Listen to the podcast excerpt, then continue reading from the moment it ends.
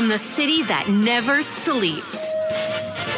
17 miles from Madison Square Garden, New York City. It's America at Night with Rich Valdez, America's favorite late night talk program, featuring interesting guests from around the world and calls from across America. And now, here is your host, Rich Valdez. Hi there, good evening, and what's up, America? I am Rich Valdez, Valdez with an S, at Rich Valdez on all of the social media. And uh, tonight we're going to get a, into a bunch of things. Uh, we're going to take a look at this week has been National Police Week, and uh, I was not going to let the week finish without um, taking a, a, close look at that. And we're going to have some discussion on National Police Week as we are uh, a look at health and wellness, because you know what? Depression is on the rise, and this is um, unfortunate. The other day, we heard the Surgeon General saying that loneliness is now an epidemic in the United States. Well, U.S. depression rates have surged. Women and young adults have been hit the hardest. Uh, according to a new Gallup poll, they uh, asked 5,000 adults back in February Has a doctor or nurse ever told you that you have depression? And the other question they asked was Do you currently have or are currently being treated for depression? 29% of the respondents reported being diagnosed with depression at some point in their life, an increase of nearly 10 percentage points since 2015. I don't know if that sounds odd or not. I think a lot of people suffer the loss of a loved one or something like that, and um, you know some sort of traumatic loss in their life, and go through depression. And I think an uptick of 10% makes sense uh, for since 2015. That's you know eight years ago. I'm I'm guessing um, things would be worse now because we had this catastrophic worldwide epidemic known as a pandemic where a million people died. So, um, yeah, it makes sense to me. I mean, maybe 10% is too high of a number. I don't know. But 17%, uh, almost 18%, 17.8% of those respondents said they have depression or are being treated for it. And that's up about seven points in the last eight years as well. So Gallup also noted that these rates are the highest rates recorded uh, since depression data was co- collected and since they started collecting this data in that poll by Gallup since 2015. So we're going to get into that and health and wellness and fitness uh, because you know you got to talk about those things. And uh, I know I need to hear those things so I can uh, maybe emulate them in my life. I, I, can use a little treadmill in my life. But and despite having lost, I probably lost about 60 pounds since um, 2017, and um, I still have a, probably another 20 to go to be at the target weight. But I still need exercise, I think. And, you know, I, if I do drop another 20 pounds, then I might be inspired to, you know, maybe like get a six pack or something. Uh, right now, all I can think of is a six pack of diet. I don't want to plug Pepsi, but that's that's my uh, drink of choice, Diet Pepsi. Anyway, I want to go over some headlines with you guys. Um, the uh, state of Georgia, their district attorney, has announced that they are going to make a decision on whether or not they indict former President Trump in August. So uh, I will be awaiting with bated breath for that one. Uh, then um, McCarthy and Republican negotiators walked out of the debt ceiling talks with the White House because they were refusing to negotiate. So they said, well, we're going to take a pause. They've res- since resumed those talks, and they uh, have clearly um, reached a stalemate. I think they took a six hour break uh, we have a cut from Kevin McCarthy that I want you to hear where he kind of breaks down exactly what's going on. Listen to this. Well, we, have got to get movement by the White House, and we don't have any movement yet. So, uh, yeah, we got to pause. The tone, the tone seemed really optimistic yesterday. Is it sort yeah, of the easy mean, stuff's done and the hard stuff's left? I really felt we were at the location where I could see the path. The, the White House is just look. We can't be spending more money next year. We have to spend less than we spent the year before. It's pretty easy. McCarthy spells it out pretty simply. Says that we got to spend less than we did in the year before last. Um, and uh, uh he's talking about, you know, we've got to get to pre-pandemic spending, right? Yeah, th- that's really all they're they're asking for here is to not have spending that includes the the end of the Trump administration, which was the end of 2020 when the pandemic was in full swing, and the beginning part of the Biden administration up until this last uh, massive spending plan that he passed, where you have these six trillion dollars in spending, and they're saying no, we're not doing that, and we've got to uh, put some spending caps on that. That's it. That's in, in a nutshell what they're asking for. And of course, everybody else is flipping out. AOC is flipping out. Uh, Bernie Sanders is flipping out. I know we have some audio from those. I'll wait till I have a green light to play one of those. Uh, but um, I want you to listen to good old Congresswoman AOC, my least favorite Congresswoman from the Bronx and Queens, all out crazy, complaining that we must institute the 14th Amendment. The 14th Amendment, what's your, your view about that option? I think the grounds for it are legitimate. I think the president should absolutely have this on the table. And I actually think that this is something that transcends ideology among Democrats. Yeah. We are seeing moderate and progressive Democrats alike coming together saying that we should not be in this situation. The Constitution tells us that it is a violation to not honor our debts, period. And so this is not an area of political negotiation. All right, so I don't know where to start with that one, but let's start with perhaps at the 14th Amendment says that the United States um, has to pay its bills, right? In effect, it also has commentary on on the um, chain migration and all that, or that's where they derive the idea of chain migration, and that's debatable too. But uh, ultimately, here, the United States has always paid its bills and has never defaulted. So I don't understand how this this this idea that we have to invoke or enact this 14th Amendment. The amendment is there. It's just like the Second Amendment or the First Amendment. This is not like the 25th Amendment that requires some sort of vote, right? This is this is there. We are called to pay our bills. That's it. So this default, this is exactly what they're trying to prevent, right? Congress is saying, please, Mr. President, don't default please honor the 14th Amendment. And this is the argument that I would pose to them and counter them with, saying that, you know, you're the ones that are asking to increase the debt limit. And if we don't increase the debt limit, you're threatening with default. So I think McCarthy's been pretty slick and smooth, uh, and and he's been approaching this the right way in so much as putting it on Biden because I think it is on Biden. But I think uh, he needs to continue to to do that, and I, I'm not critiquing him. I think he's doing the right thing, walking away, taking a six hour break, saying, look, we're, we're going to get there. we're to get there. Trust me. And, and, I, I really appreciate, appreciate that about him in so much as I don't have that level of patience. I wish I did, and I had that level of diplomacy about myself, but I don't. I know that I would eventually, um, you know, lose my cool and and either want to walk away forever, like just be like, you know what, for do what you got to do. Let's see what happens.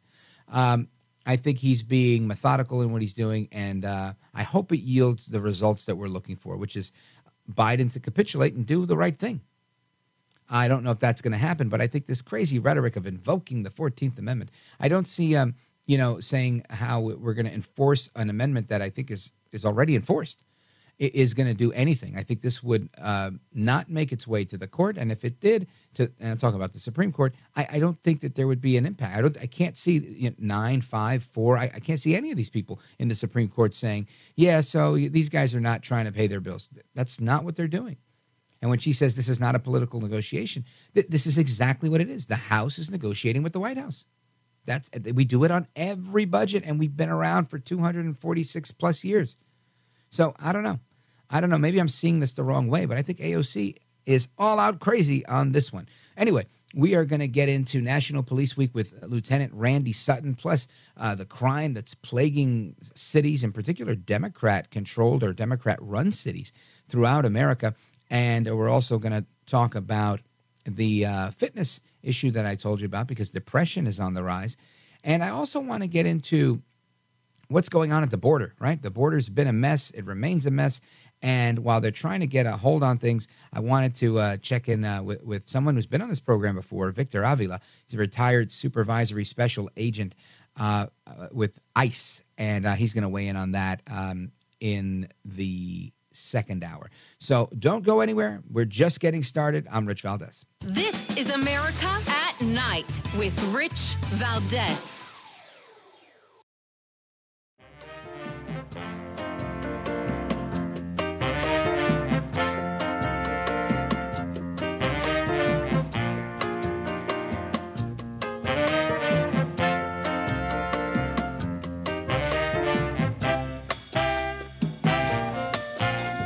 Well, thank you, Rich, and thank you for everything. I know you very well, and I have I listen, but I have a lot of people that listen, and they love your show, and I appreciate it very much. America at Night with Rich Valdez. So earlier this week, uh, President Biden abruptly canceled his speech honoring fallen police officers. Uh, a source at, at Fox News um, was told that Biden allegedly pulled out of the event to attend his granddaughter's graduation. Now, obviously, um, this is not the most um, police friendly president we've had, and you would think that he would manage himself a little bit better, but he canceled his speech um, during National Police Week. Instead of uh, doing what he had to do, he um, chose his family, which he seems to do quite often. Again, look, I'm a family man. I understand. But uh, I think he chooses his family in a different way. But anyway, that was what was going on. It's National Police Week. And, uh, you know, I'm a big supporter of the Boys in Blue. Uh, I've served as a volunteer cop uh, for a couple of years, did an abbreviated police academy myself. My brothers were on the job, NYPD, and one of them went on to become a federal agent and is still one today. And uh, I've got nothing but respect uh, for for law enforcement. Uh, but when they need to be called out, I call them out. And if you ever want to hear me be very critical of a cop, you can listen to my most recent podcast where uh, I ripped a new one on this cop who was very rude to somebody trying to rent a car in Louisiana. This cop from Kenner, Louisiana, he was cursing at the guy. He's very short, very abrupt, just uh, lacked a lot of professionalism. But overall, I always back the blue. And uh, somebody else that backs the blue is Lieutenant Randy Sutton. And he is the founder of the organization. Give it to me one more time. The Wounded Blue, Lieutenant Randy Sutton. Welcome, sir. It is a pleasure to be here. Thank you for having me. Oh, thank you, brother. I appreciate it. Thanks for your service. Thanks for being here. Happy Police Week to you. And uh, I want to get your reaction on this stuff. Uh, what do you think of Biden uh, just bailing out on this. I mean, who does that really? Like, you know, like it's part of your job as president to show up to these things, and you just bail out during National Police Week. What's up with that? Well, let me, let me tell you this: that um, when he was vice president, the president that he served under did exactly the same thing. President Obama didn't show up for Police Week as well. So this was not a surprise. I can tell you that we were we were making bets at Police Week whether he would show up, and and the odds were that he would not, and he didn't disappoint us. He didn't show up, and um, I got to tell you this that that nobody really missed him. yeah, somehow that doesn't surprise me. Uh, you know, I mean, I, I, would think you would just go out of respect, something that you know many of us have, and I feel like he th- this was a clear indication to me. He just didn't have a whole lot of respect to show up, which I thought was really not so cool. Now, overall, what's your sense? You know, you're, you're uh, we're on the job, and now you're still on the front lines with with your organization, and uh, keeping up the speed of everything that's going on. What's your sense of of where we are today? Right, a couple of years back, we had the summer of love, and it was horrible. You know what, what they say, fiery but mostly peaceful. You know, we had riots all over the place, and things are, are, in my opinion, they're they're a little bit mostly they're more peaceful now. Right, they're less fiery, but I feel like we're not doing any better in a lot of our big cities. What say you? No, you're 100% right. Policing is in crisis. And the crisis is on many, many fronts. Um, I talk about the war on cops um, in in many of my my speeches around the country. Uh, I'm a national speaker on law enforcement topics, and uh, written you know a number of books. And I could tell you this: that law enforcement is in crisis right now, and it is not getting better. And I do not see, unfortunately, I don't I don't see um, much better on the horizon because of everything that is taking place within the not not just the the law enforcement community itself, but the uh, continued attacks on law enforcement. So let's let's let's take this from a couple different topics. Yeah. First of all, now where we are right now, a police officer is being shot almost every single day and you don't hear anything about this on the national media. Um, we put 247 names on the wall. I was in police. I was at Police Week in in Washington a couple until a couple of days ago. Mm-hmm. I I watched as the names were unveiled, and um, we're not seeing a a um, light on the horizon when it comes to the violence towards police. We're seeing attacks. More, last year, more than sixty thousand police officers were physically assaulted in the line of duty. Those assaults included shooting, stabbing, beating, throwing bricks, throwing rocks. And there's another statistic that you have not heard. Hmm. Our officers are being injured every single day. And, you know, my organization is the Wounded Blue. We are the National Assistance and Support Organization for injured and disabled officers. So I live this reality every single day, Rich. And the and the um, the heartbreaking stories that are that are prevalent throughout the law enforcement community, um, culminated with the with the, the with Police Week, where we honor the men and women who gave their lives in the line of duty. Um, I'm going to tell you about a, an incredible vision um, that took place there, and that was the candlelight vigil that took place at National Police Week. It was um, a sea of cops, all in their dress uniforms, about 30,000 of them, Wow. while they read the names of every single officer who gave their lives in the line of duty, and we held our candles up high as they read those names. And I, I can't tell you what an inspiration that was to the entire law enforcement community. The honor that was bestowed upon those families who were there in attendance. They knew that their brothers and sisters cared so much for them that they traveled literally throughout the world. There were cops there from London, from Australia, uh, from all over the world that came to Washington, D.C. to pay homage to the sacrifice of the men and women who gave their lives in the line of duty. But we are not seeing anything from the United States government that will curtail this this violence towards our law enforcement community. Folks, let me remind you, we're on with uh, Lieutenant Randy Sutton. He's retired now, but he's founder of the Wounded Blue, the thewoundedblue.org. That's his organization. And uh, you, you've seen him on Fox News. You've heard him on this program. And we, uh, we're discussing National Police Week and, and the, the crime that doesn't seem to be uh, relenting, but seems to be increasing against police officers. Well, when we come back, I want to get your take on recruitment and how that's been affected because I know that's happening in a lot of places, as well as this is affecting businesses. A lot of businesses are shutting down operations in big Democrat cities because of these policies, these pro crime, progressive policies, and the prosecutors that match those policies that do nothing to keep people safe. Instead, they protect the criminals. So, as we're coddling criminals, uh, we're going to continue that discussion with Lieutenant Randy Sutton coming straight ahead. It's Rich Valdez, America at Night, and we're coming right back.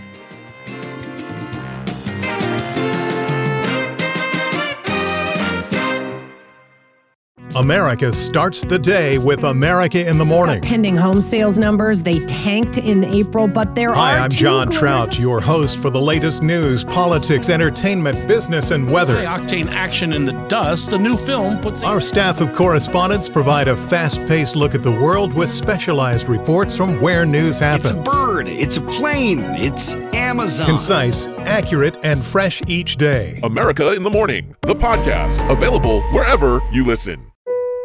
Are you into weird, spooky, and strange history? Horrifying History tells you about the side of history that people don't normally talk about. We tell the tales of haunted places, infamous true crimes, unsolved mysteries, the paranormal, and then we look to history to see where the truth actually lies. Want to get spooky with us? Horrifying History, part of the Bleav Network. Just search B L E A V on YouTube or wherever you listen.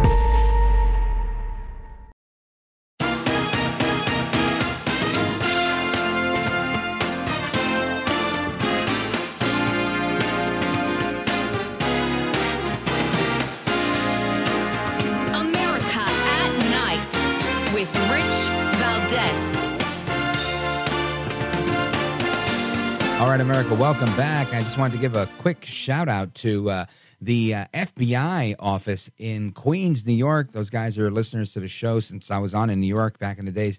And a big shout out to them, as well as the guys, the TSA guys that run the law enforcement uh, investigations at JFK Airport. Big shout out to them. Of course, my brother John Valdez leads that team. So big shout out to him for Police Week. And we're on with Lieutenant Randy Sutton.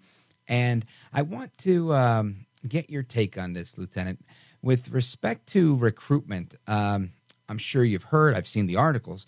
Uh, what's your reaction to how difficult it's been to recruit a, a, solid class in the last couple of years?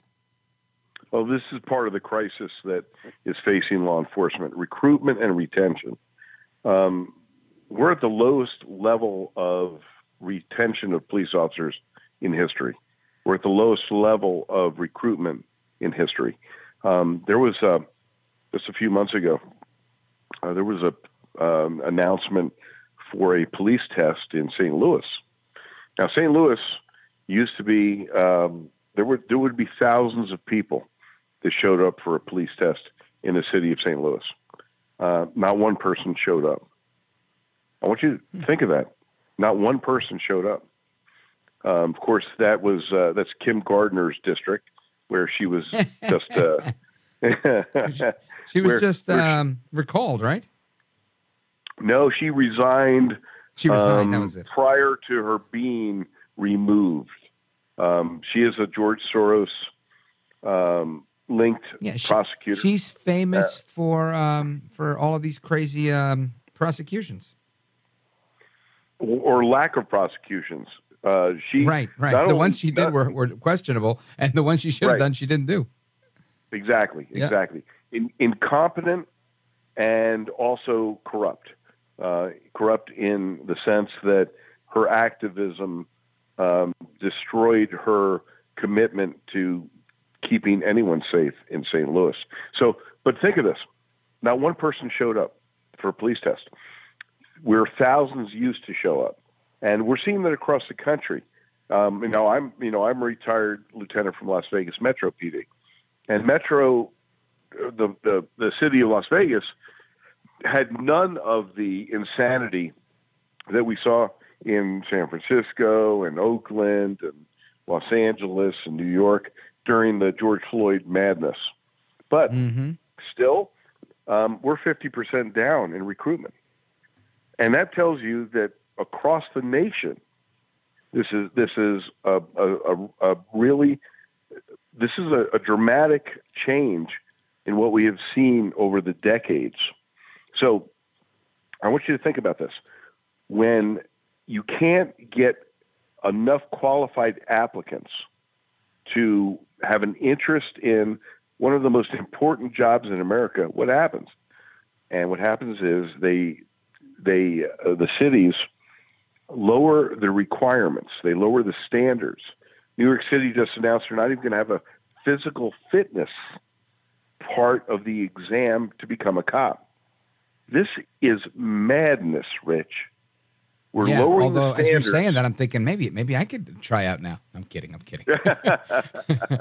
it really is. It's so, tough, and you know the, the, same thing's happening in the military. Which I, this is I've, I've never seen this happen in my life right? I think every little kid, I know I was that little kid. I was like, I want to be a cop, or little kids, I want to go to the Air Force, I want to be a soldier. And, and, it seems like that's no longer the case. Little kids are growing up to not love their country, to not want to serve, and we're seeing the effects of it right now. All right, Lieutenant Sutton, I stunned him with the brilliance of my bald head. We're, we're working on getting him back on the line. He dropped. That's the deep state at it, like they always are. But it doesn't change the fact, right? And while we work on getting the lieutenant back, I'm going to share this story with you. Look at this one. Uh, this is a really good one. Listen to this. Hawaii Island Police Chief implements new recruiting efforts to fill 67 officer vacancies on the Big Island. So uh, they don't have a ton of cops on the Big Island, but they have 67 vacancies. Now, this goes right in line with what Lieutenant Sutton was talking about, where we're, we're facing a crisis of cops retiring sooner than they normally would, and people just not becoming cops. So what happens when you're faced with the bad guy? You call 911 and they just, you know, response times are now way longer. You're screwed. That's what happens. Lieutenant, welcome back. Well, you know, I'm I'm glad you actually mentioned that. I have a new book coming out in two months called Rescuing 911 The Fight for America's Safety. And it's all about this very issue. We're seeing, we're seeing response times. Look, let's look at, let's look at an example um, of a city, a failed city in Texas, of all places, the, the city of Austin.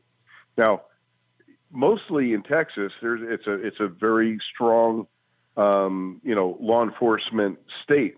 They have a great governor that, that cares about their cops.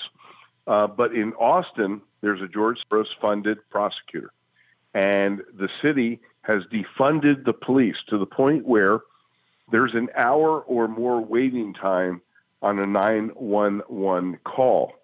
It is madness. They are not prosec.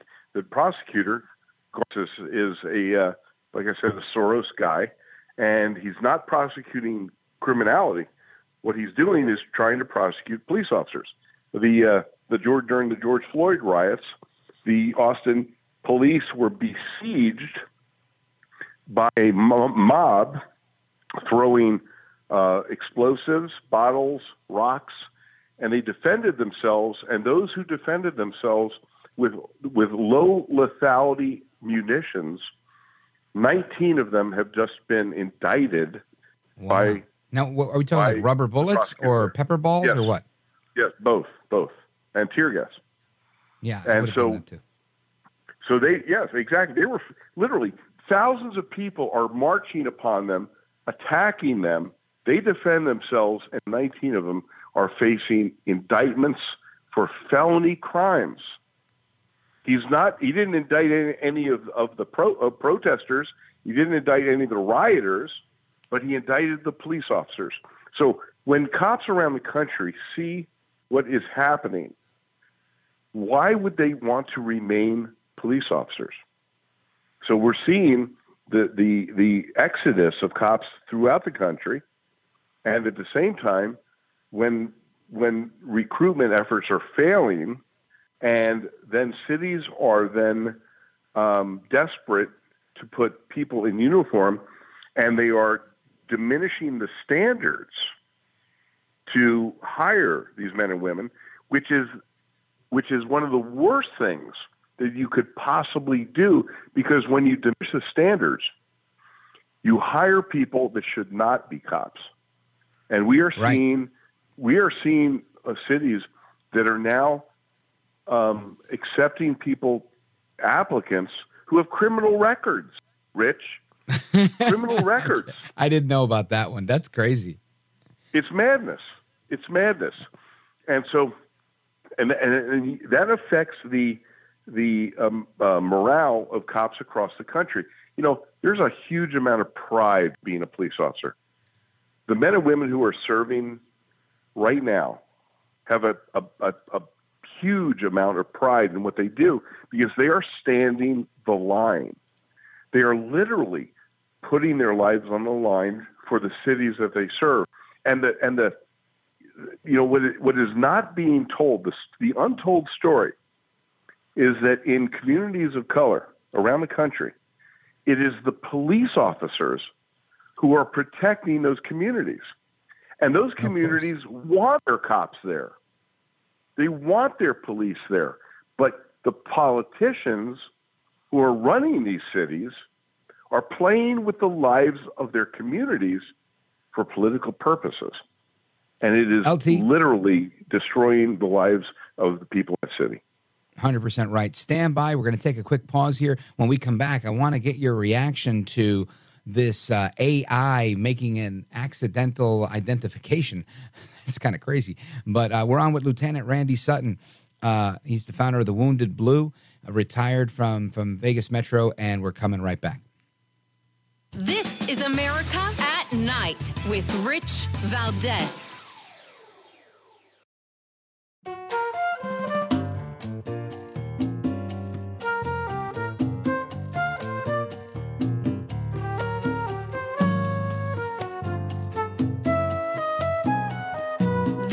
America. This is Night. This is Rich Valdez.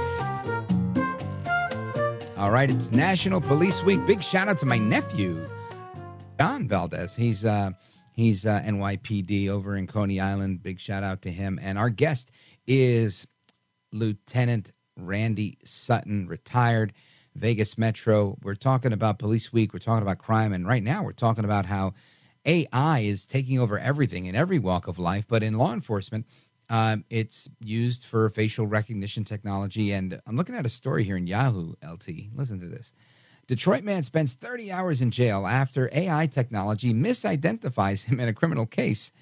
And the guy says he was arrested for no reason.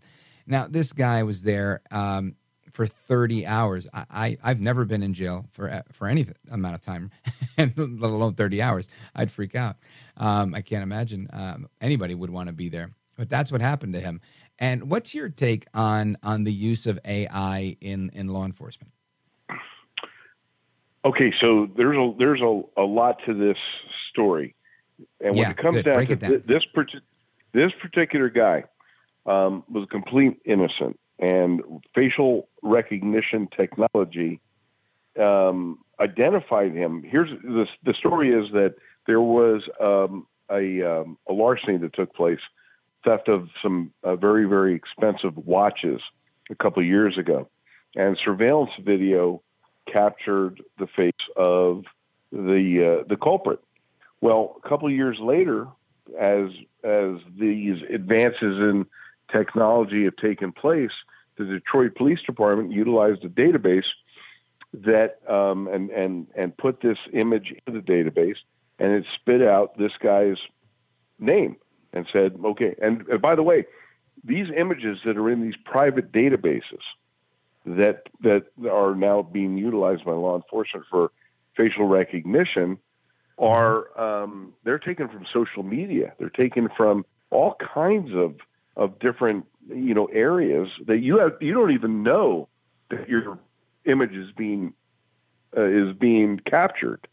So sounds like China. this guy's this guy comes yeah yeah right this guy his name gets spit out and this is where the failure of law enforcement took place there is no in in in the court system in in the justice system it is not probable cause to be identified by um, facial recognition Mm-hmm. Exactly. It's not probable cause. You what what it, it's a tool, right? It's a it's an investigative tool that is really useful when it's utilized properly.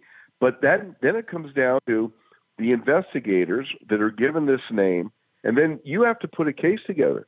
You have to do your detective work, and you have to put together uh, an affidavit that says to a judge, "Here's my probable cause to arrest this man." and if and you cannot utilize the, the simple identification by um, by by AI and by you know facial recognition. So the failure was that um, I and I have not seen the affidavit, but whatever affidavit was put together did not simply w- was inadequate because it I, it it it they arrested the wrong guy, and that's a Right. failure of policing and that is you know when we talk about you know as, as you mentioned at the at the beginning of the show we have to accept responsibilities for our successes but also for our failures.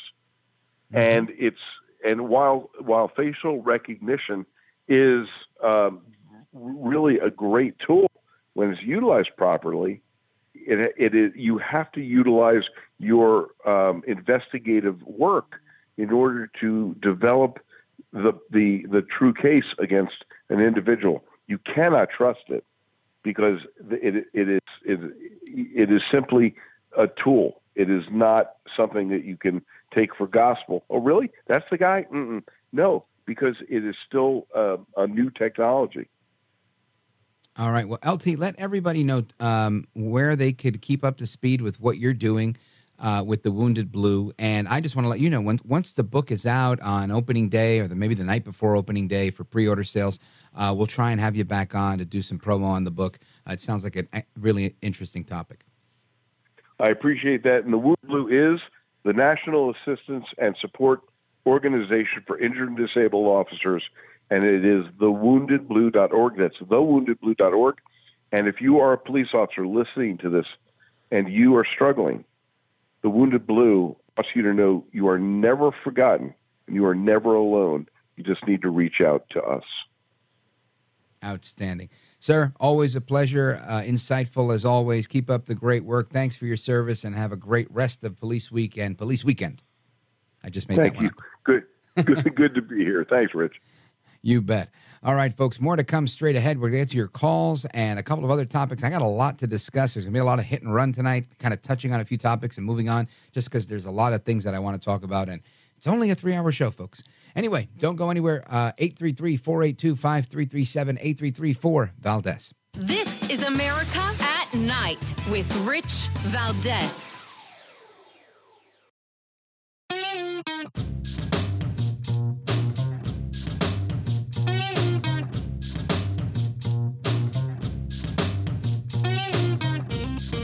America at Night with Rich Valdez. So we're back. Our phone number again, 833 482 5337. 833 482 5337.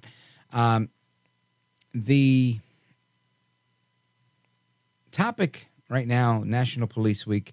Uh, we also talked about McCarthy and the, the debt limit, and um, interested in in having that conversation with you if you want to give us a call.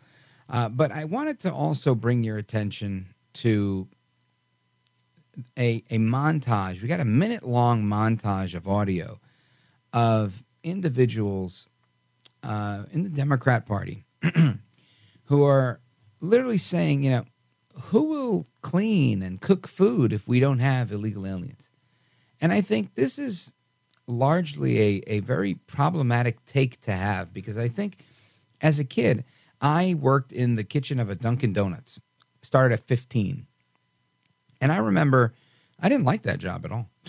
you know, but I liked the fact that they let me work Thursday and Friday, uh, actually Friday night, Saturday morning, Saturday night, Sunday morning, Sunday night. And in that shift or that weekend, I would make about $300. And so that was $1,200 a month when I was 15. I thought I was a millionaire because I was able to work all those back to back shifts like that. And uh, it was grimy. You know, I mean, you had to wear these like rubberized shoes because there was a slush of donut stuff and dough and food and water from the kitchen that would get, the drain would get clogged and it was gross. Um, and I didn't like it, but I did it. And I did it when I was 15 and 16. And I think back to that, that wasn't that long ago, 30 years. And now we have this idea that nobody else is going to do it. I mean, why? I did it when I was 15. Like, well, why wouldn't some other kid that's 15 that wants to pair buy a pair of Jordans do that? Right? Or, you know, take his girlfriend out on a nice date, nicer than McDonald's. 'Cause that's what I did, right? I bought stuff. I liked Ralph Lauren polo gear. I buy some new stuff. I went to Macy's every week. My paycheck, and I blew it. I saved some and I blew the rest. So I'm just wondering, like, I- I- am I wrong here? Am I the only kid in America that wanted to work and buy nice clothes and save up for a car when I was a teenager? Of course not. But that's where we are. So when we come back, you're going to hear this minute long clip of Democrats saying, "Who's going to cook and clean and clean and and do all of this work without illegal aliens?" And we're also going to hear from Gro- Governor Greg Abbott at his press conference in Brownsville today, saying that he's working on new laws to make it a felony to cross into America illegally. And of course, by America, he means the state of Texas, where he's governor. So we're going to do all of that. Plus, we're going to connect uh, with our guest, Victor Avila. Now, Victor Avila is a retired ICE special agent, supervisory special special agent, and he's uh, from El Paso. He's a native of El Paso, and he survived an ambush attack by the cartel back in 2011, and he shared that with us on the air. But we're going to get his um, take on what's going on since this uh, end of Title 42 as well. So don't go anywhere. We're just getting started. Hour two is starting straight ahead. 8334 Valdez. We'll be right back.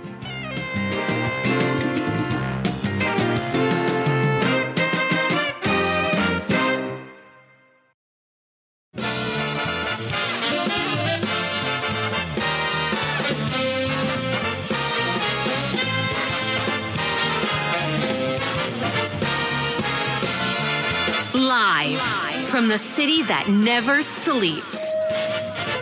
17 miles from Madison Square Garden, New York City. It's America at Night with Rich Valdez, America's favorite late night talk program, featuring interesting guests from around the world and calls from across America. And now, here is your host, Rich Valdez. Hi there, good evening, and what's up, America? I am Rich Valdez, Valdez with an S, your liberty loving Latino amigo, right here with you guys. And uh, I want to welcome you to the program. Here's the number if you want to join the show. Feel free to do so. 833 482 5337 833 4 Valdez. And you can always chime in online, drop a comment, and leave your opinion at Rich Valdez with an S on all of the social media. Now, a couple of qu- headlines that I want to get to. These headlines uh, are interesting. Kevin McCarthy, Speaker of the House McCarthy, and President Biden were in negotiations. They stopped. McCarthy walked away, took his team of negotiators with him, said, That's it, we're taking a break. They took a break for six hours, and I think now they're back at it again. So uh, we'll keep you up to speed on what's going on with that. Uh, a couple of days ago, it was reported that Bud Lights, their sales have continued to plummet with a 24% drop in the latest week since the uh, Dylan Mulvaney disaster. So uh, Bud Light continue, the bleeding continues. Then this is an interesting one. And I did a whole podcast segment on this on This is America with Rich Valdez. If you haven't subscribed to that podcast, please do. Uh, our shorter one hour podcast, all commentary. Don't really do any interviews there. And um, keep it to the point on a few different topics that we didn't get to on the show. And uh, Spirit Airlines asked a family, an American family from Puerto Rico, to show their passports and then denied them their flight because they were Americans and weren't traveling with a passport to travel in the United States. It's the craziest thing ever. Uh, it's not just the cop in Louisiana and the um, the uh, young woman working at the Hertz rental location that don't know that Puerto Rico is a part of the United States, but apparently uh, Spirit Airlines doesn't know either. So shame on you, Spirit Airlines. We need to do better. Uh, let's see what else we got here. Uh, oh, this is a great one right here. So the the um, the Russians have banned Americans from entering Russia.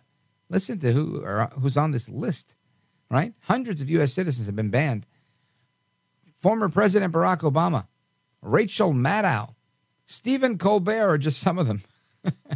uh, I'm I, am i am you know I'm glad I'm not on the list, but shoot, wouldn't make a difference. I'm not going to Russia anytime soon. Uh, let's see one one more before we jump into this. The um, Border Patrol have arrested now 16 people that were on the FBI terror watch list uh, as of um, April. So that's what's happening at the southern border. Now, the southern border has been uh, it, has been a mess for a while, right? There's a lot going on there. Today, uh, some agents took fire while trying to rescue a four year old that was thrown over the fence. And when they went to go rescue the kid that was abandoned and injured as he fell over the fence, he, he, they, they started shooting at the border patrol agents. I mean, what's happening at the border is is a nightmare. And somebody that understands that nightmare all too well is the author of the book, Agent Under Fire A Murder and a Manifesto. And of course, that's Victor Avila. He's been on this show before telling his story of how he was ambushed back in 2011 by uh, cartel members. And uh, he's back with us tonight to discuss what's going on at the border. Victor Avila, former ICE supervisory special agent, welcome. Thank you, Rich. Great to be with you again. Yeah, I appreciate it, brother. So let's uh, dig in. You know, what's your you know your buddies, your your pals, maybe guys you used to work with? What you're seeing? I know you're a native El Pasoan. Uh, what what are you seeing? I, I can tell you what I saw. You know, and again, I'm not there, but I saw videos I think starting Monday or even last Friday uh, of it looked like parades. It almost looked like the running of the bulls in Spain, where there's hundreds of people running across through the the middle of the street that was what it looked like uh, in El Paso. Was it really like that for you? It was, and I was actually all all last week and a half. I was in El Paso um, you know, for several reasons. One, to see uh, what was going on because there was about 2,500 illegals around the church seeking sanctuary, and I went and shot a lot of video there. And it's something that I had never seen in my life. Like you said, I'm born and raised there, and Wow. Yeah, well, you're born and raised there, and you also were a special agent with ICE. So, I mean, if you That's haven't seen this in your lifetime, uh, uh, we definitely ever. haven't seen it. That's that's for sure. Uh, not not in my personal life or my professional life, and either most of the agents working today. This is uh, unprecedented what we're seeing. And then we were all waiting for Title 42 to be lifted, you know. And I have a lot of a lot of uh, thoughts on the Title 42 because I, I kind of knew that we were going to have a different kind of surge, but not the one that a lot of people expected because Title 42 had been in effect for the last two and a half years, and we still uh, have um, allowed about seven million illegal aliens in. And so uh, when they lifted, I'm like, well, what's going to be the difference if if it wasn't being enforced? Uh, and it's not going to exist anymore. So what are you going to enforce? They're going to go back and actually enforce immigration law. You probably heard Title Eight been thrown out there. Oh, Yeah. Title Eight is going to kick in. Well, it doesn't kick in. That is the law. Right, it's always been changed. in. The enforcement of it is what was going to kick in. But then something very awkward is the groups didn't rush over. We were waiting there in El Paso. The gates were open from the wall, which is another irony. We have this big wall, um, and then they opened gate 40 and 42. We were all standing there, a lot of media, and it never came through. Well, the uh, Biden administration, the Department of Homeland Security, what they did is they kept the people on the other side of the wall, and they started sending the buses over, loading them up at, at- under the cover of darkness, and then sending them to very different places. One to the port of entry, so they could come in through a port of entry, and they mark them as legal and not counting them as illegal, which immediately dropped the numbers. And Right. saw So you're no longer a, a gotaway if if we put you on our bus and we we bring you in ourselves. That's right. And so the, that's the first thing they reported on Sunday. Oh, look, the numbers dropped uh, significantly because of Title 42. That's not true. The the people are still coming over. Uh, in in on the other side, in, uh, all the way down in Brownsville, down south, uh, there was a period of time, maybe about a day and a half or two, where Texas officials, DPS troopers, and and the Texas Guard did keep them from coming up from the river but that didn't last very long. What they did is, you understand, the cartels are the ones that control all that, Right. and they said, "All right, you're not gonna let them up through here. We'll send them through Eagle Pass. We'll we'll find another spot and bring them up through there." So you see them arriving in New York, in Chicago, and Denver, and in every corner of our country. They're going to continue to arrive, and I've been talking about this for years about the impact that these communities are going to have, and the impact is already here in the school systems, in the healthcare systems, and of course the criminal justice system, and a lot of health issues. Let me tell you, uh, Rich, a lot of health issues. There was an outbreak of uh, tuberculosis and chickenpox, lice, scabies, uh, flesh-eating bacteria, chlamydia, syphilis. I mean, the list goes on and on. And you're thinking, wait a minute, they're allowing the, them to board airplanes as well, commercial airlines. I've flown with many of them, and and buses, commercial buses as well. Every single mode of transportation is being used to get them to their final destination. But somehow the American people are not accounted for. That we don't count. We don't care. It doesn't matter to this administration. It's the illegals first. We'll kick people and veterans out of hotels to make room for them. That they just came to this country with really a lot of issues and um, a lot of problems because they come from broken countries. And all of a sudden, the burden has been placed on the United States to do something about it. I want to shift that burden back to these countries and say, you need to do something about taking care of your own citizens. 100% right. Victor Avila, retired ICE supervisory special agent. Uh, he's the author of Agent Under Fire, A Murder and a Manifesto. We're coming right back to him. And Victor, uh, you mentioned uh, about Brownsville, and I know Governor Abbott was down in Brownsville and using Texas DPS to close some of these gates. Uh, I saw some video that the, the, the National Guard, Biden's people, were opening the fence. People were coming through. The Texas Guard was uh, DPS rather was going and closing the fence and blocking it with their SUVs. Uh, very just very contentious situation down at the border. And uh, we have a clip from uh, Governor Abbott uh, about a minute long. When we come back, we're going to play that, and I want to get your reaction. So, folks, stick around, and your calls are welcome as well. 833 482 5337 8334 Valdez. This is America at Night with Rich Valdez.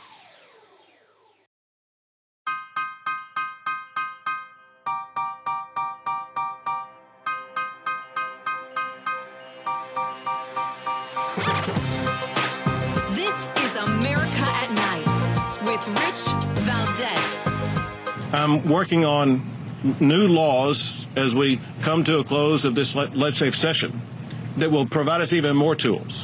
One is we are seeking to make it a felony for anybody to cross into the state of Texas illegally. So, in addition to what we currently have in place, we would also be able to begin arresting people for crossing into our state illegally and put them behind bars for a very long time. We also want to make it a felony uh, for anybody operating a stash house. When people come across the border between ports of entry, typically one of the first places they go to is to a stash house. And we want to be more effective in shutting those down. And then the last new law is something that I find the most reprehensible thing that I've seen as governor, and that is our fellow Texans are actually providing aid and assistance to the drug cartels across the border by picking up people who came across the border illegally and assisting and smuggling them illegally in the state of Texas. And we need to shut that down. And so we are seeking a law to create a mandatory minimum sentence of 10 years behind bars for anyone caught smuggling people illegally in the state of Texas. All right, that's Texas Governor Greg Abbott uh, announcing he wants to create a law where it's a felony to enter Texas illegally. Um, I'm glad he's trying it. Uh, it sounds like out of the box thinking. I don't know if, if it's going to happen, if it's going to even happen fast enough. Uh, but our guest, Victor Avila, he's a retired ICE supervisory special agent. He's been down at the border. He's the author of the book Agent Under Fire A Murder and a Manifesto. This is the story where him and his partner, James Zapata, were ambushed by cartel members. And, and thank God he's alive to tell the story today. Victor Avila, what do you think about um, what Governor Abbott is announcing here? uh, I'll tell you, and I have uh, mixed feelings about it. One, is, I agree with the laws; I, they're great, but uh, one of the things is enforcement of the laws. The, the, the one I really agree with is the last one. Is that we've been seeing people from all over the country come down to the border, and you know they hear the money. The money's flowing down here from the cartels, billions of dollars. So they're like, uh, "You're gonna get paid two thousand dollars, fifteen hundred, whatever they're gonna pay." to either pick up a group of aliens and drive them to a stash house or from a stash house to the more interior part of Texas or, or different part of the U.S.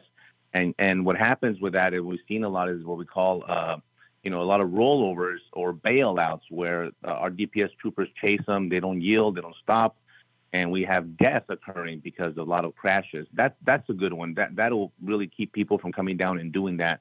The others, um, you know, they made it a, a misdemeanor uh, criminal trespass just misdemeanor, misdemeanor for for those crossing over. But it, there's a lot of logistical issues here that I want people to understand. It sounds great, um, but I'm, I'm, not holding my breath. I'll put it to you that way. It, it, we, mm-hmm. There's there's no space to put them. Uh, right. There's tens of thousands people coming over. Where are you going to house them? We need courts. We need judges. We need attorneys. We need a whole other system of people just to deal with that alone. Remember, we still have another criminal justice going on system here in Texas with all the other issues that we have. So um, it sounds good. Um, um, I'm not going to hold my breath because he he talked about the declaration of invasion back on November 15th of last year. He declared an invasion but didn't do anything about it. And I went down immediately to the border uh, and thinking, okay, the declaration of invasion gives the state uh, to adopt the authority from the federal government, meaning you get to repel the, right. the people coming from the river. And that just did not happen. Now you see all this National Guard down there, you see DPS troopers and sheriff, and they're not holding the line. And so by the time David, they're already in the state of Texas. Then you see all the activity, the smuggling, the trafficking, the stash houses, the right, drugs, the weapons, mm-hmm. the money. But they're already here and and so Operation Lone Star, what uh, the the uh, governor is talking about, it's a good law enforcement uh, action and enforcement, but it's not border security. Border security is down at the border. It, yes, it should belong to border authorities like Border Patrol. We know that's right. not going to happen under this administration, but I'd rather see um, more the enforcement down there to really make an impact. What you need to do is send a message to the rest of the world saying, listen, you're not going to be allowed in. You're going to be placed in detention for violating immigration law. You're not going to be allowed in under this catch and release uh, program and, and, policy under this administration. And that's the message that needs to be sent. But the message right now, and every every illegal on their phone is like, "Come on over. Let me get my cousin. Let me get my friend. Let me because they're they're already here." And the message to them is, "Come on over because they're letting you in." Now, what you're going to see, Rich, a lot in the mainstream media is, um, "Oh, look, there's a plane full of Guatemalans that they re- that they uh, deported." And yes, they are going to send people back and they're going to repel them back, and people are going to see that. They're going to blast that everywhere. Yeah. And but deporting five thousand and allowing a million in is not it's not the answer. This is just like Mayorkas saying uh, the numbers are down by 50%. It's like a shell game. It's political sleight of hand. It's like me saying I'm no longer eating McDonald's cheeseburgers. And that's because I'm eating White Castle, right? it's a, a, a distinction without a difference. Well, and and, and I, I've been using this example. I just thought about this. and I said it's like if the, the mayor of a city told the chief of police to tell his patrol officers to stop enforcing drug uh, DWI law or, or, or DUIs. Uh, Mhm. You will be able to pull them over. You will be able to document that they were drunk, but then you're going to have to let them go. Well, if you leave, if you let seven million drunk people go around crazy, well, something's going to happen. People are going to die. People are going to crash. There's going to be accidents. Well, the same thing is happening here. It's a complete uh, disregard for our existing law. I mean, the the U.S. House of Representatives last week passed the Border Security Act, and and I read that bill, and I, the original bill from uh, uh, Congressman Chip Roy was the original HR 29. That some of it was absorbed into this HR 2, and I said, okay, well, it's a good 2. start. It's a good bill, but we have we're, we're at a at a point in our country that we're having to pass laws to enforce the existing laws. It doesn't make any sense. Well, how do we fix that? What do you got to do? Run for Congress? Uh, maybe, and that's what and that's what I'm doing because uh, I've uh, I go around the country and I've been doing you know public speaking for the last several years, and I share uh, I, I stay on top of the border on a daily basis, and uh, you should see the videos that I get uh, from the cartel violence and and everything else that continues to happen in Mexico, but that affects us the the meth, the fentanyl, all that. And and I know I know border security. Uh, I'm a subject matter expert in, in human trafficking, but I also have the experience in Mexico and Europe and in Washington as a as a U.S. diplomat that I I have the skills to negotiate here, but for the people. And I want to do something that uh, should be, you know, done originally. We're supposed to be a representative of the people and for the people, and I want to give Right. that power back to them and do what they want, not what the representative wants or the party wants or the special interest. It's to take care of U.S. citizens first. I'm not ashamed to say it.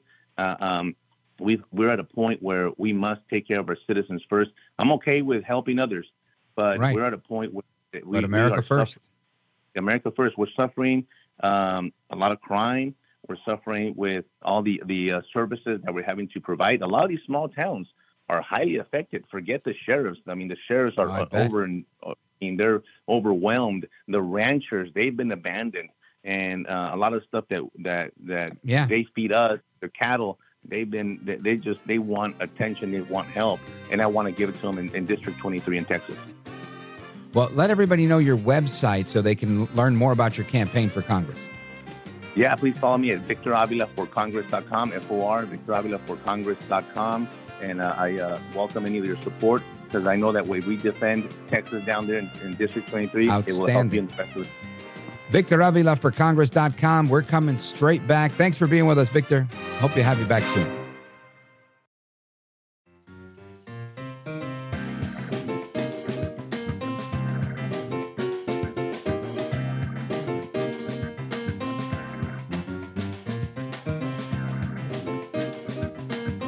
Rich Valdez, who again will do a fine job, and I know you'll enjoy listening to him. This is America at Night with Rich Valdez. All right, America, welcome back. And our phone number, if you want to join the conversation, 833 482 5337 833 4 Valdez. Uh, there's a lot of things going on. And one of the uh, things that comes to mind is something I brought up a little while ago.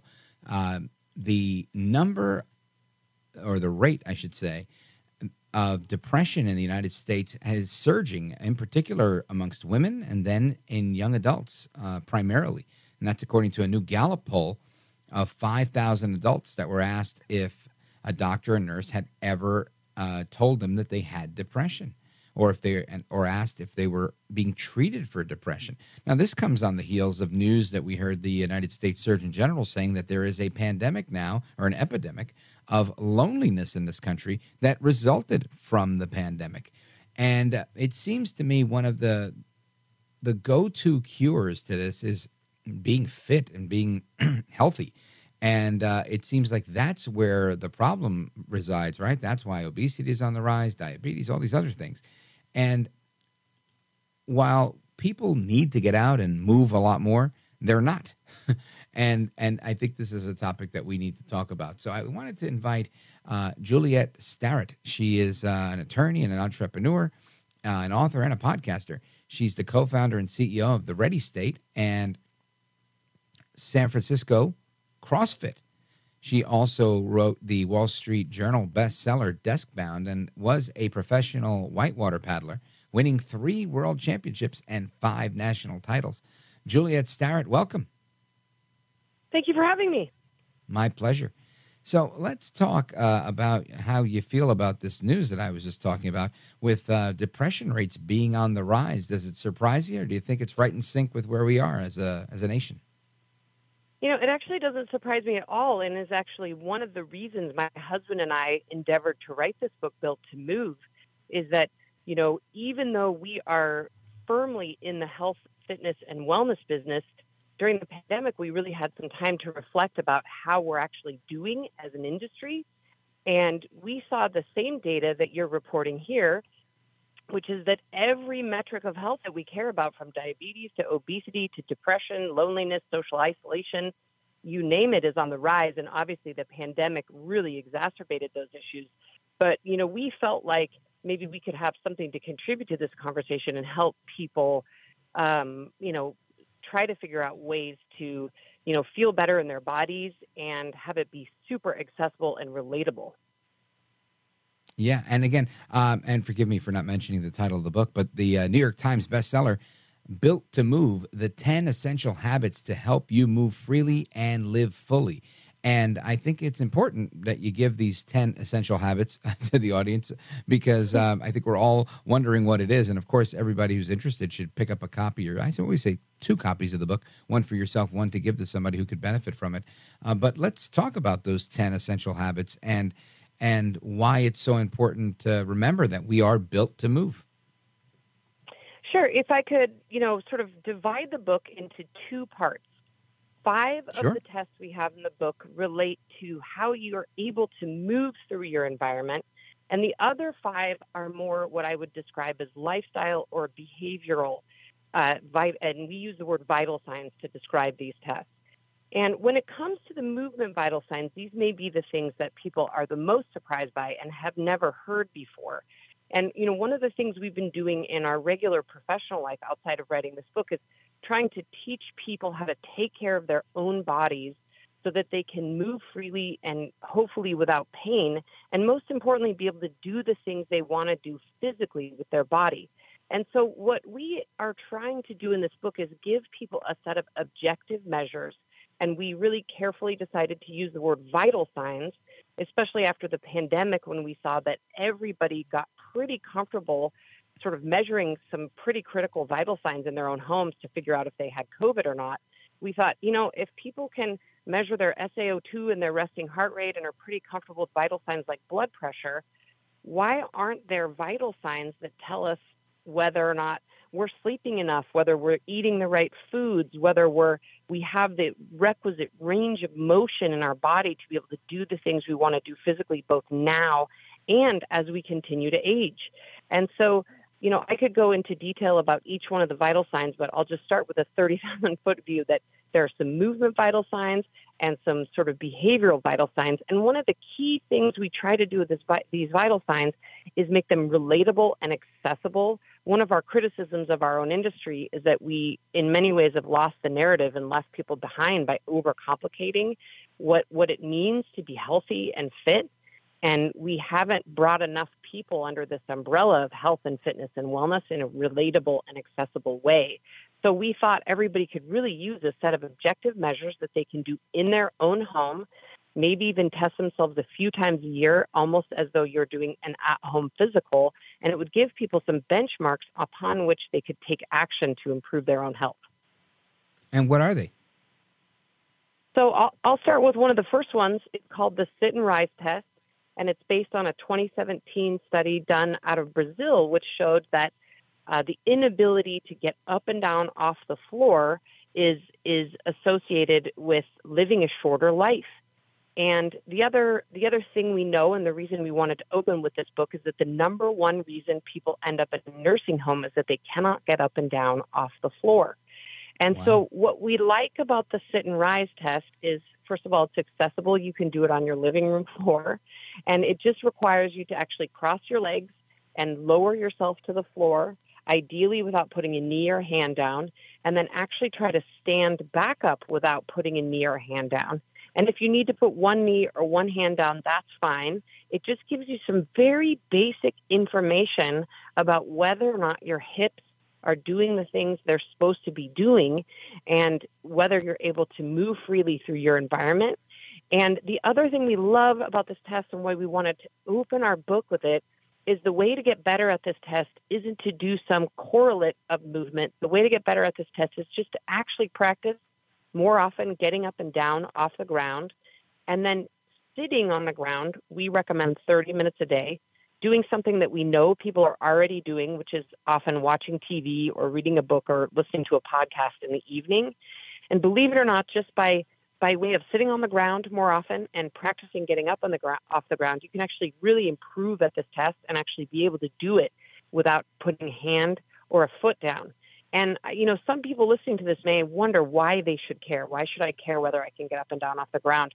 But importantly, if you look at countries where people eat and sleep and even toilet on the ground, the incidence of orthopedic injury and things like hip replacements and knee replacements is much lower than it is in the United States. And in mm. Japan, for example, the fall risk in the elderly is almost zero because they're wow. getting up and down and actually practicing getting up and down off the ground as part of you know their whole environment is set up to do that. So that's sort of one example of what the movement tests in this look in this book look like is is your body able to move through its environment the way that it's supposed to do so that you know you can do things like protect yourself from falls both now and as you age?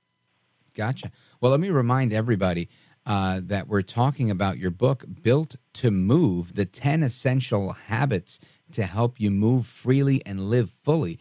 Uh, we're speaking with the author, Juliet Starrett, and uh, we're going to come right back to your calls and some of the other essential habits that are in the book. Don't go anywhere. This is America at Night with Rich Valdez.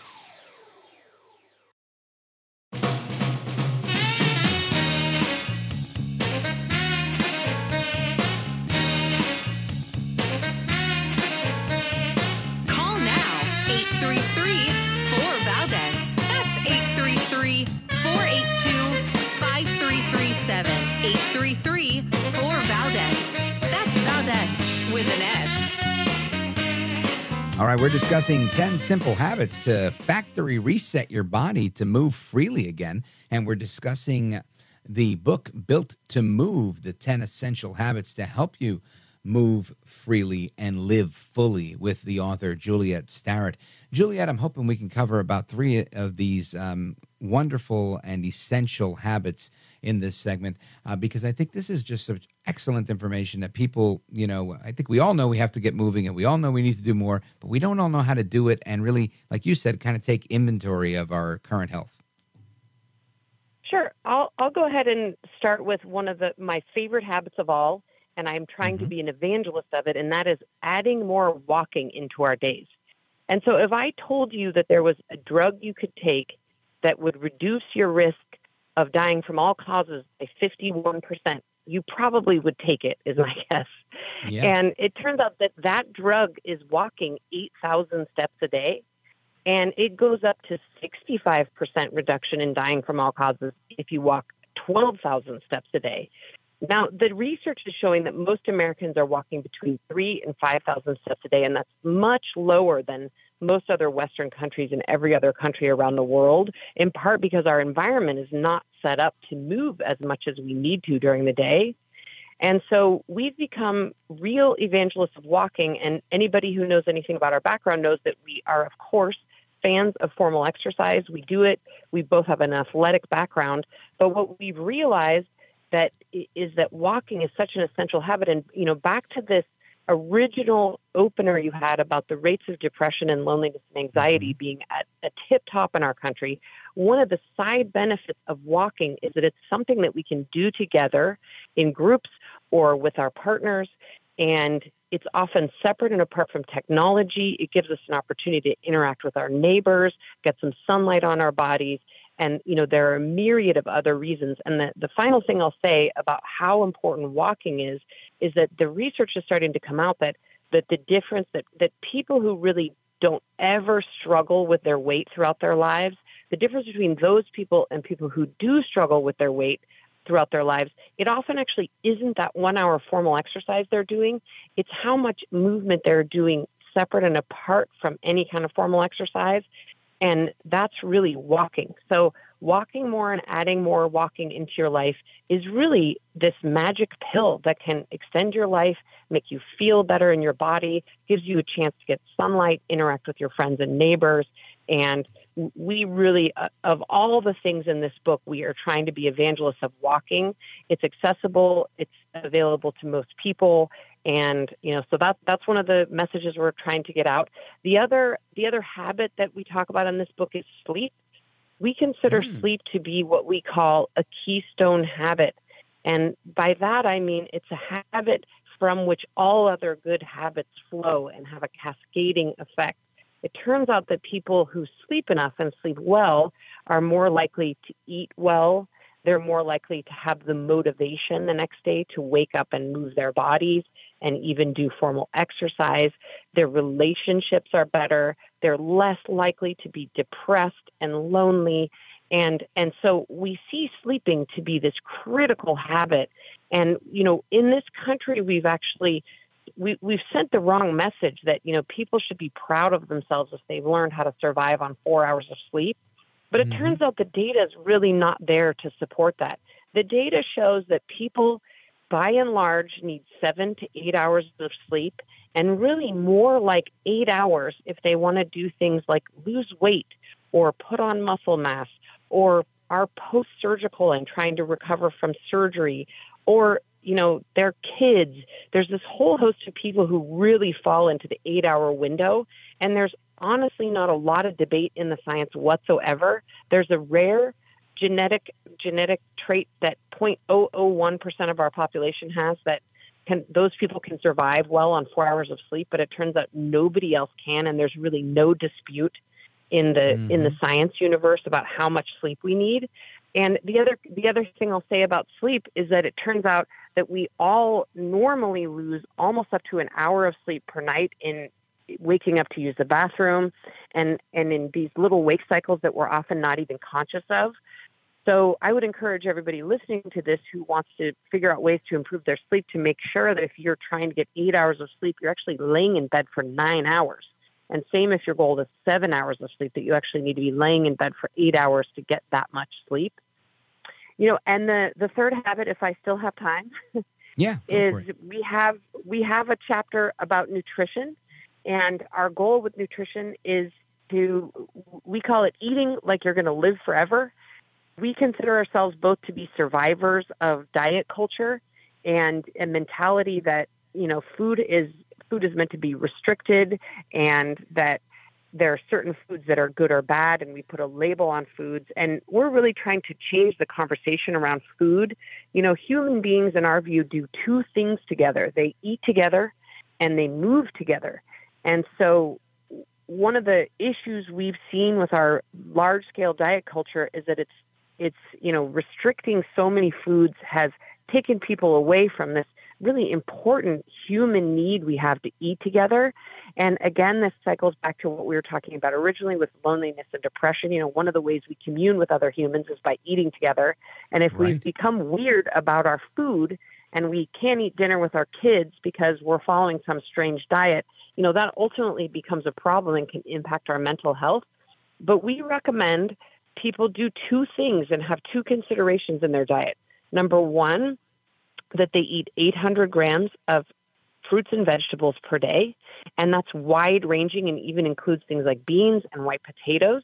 And people may think there's no way I could eat 800 grams of fruits and vegetables. But to give an example, that's actually four medium sized apples is 800 grams.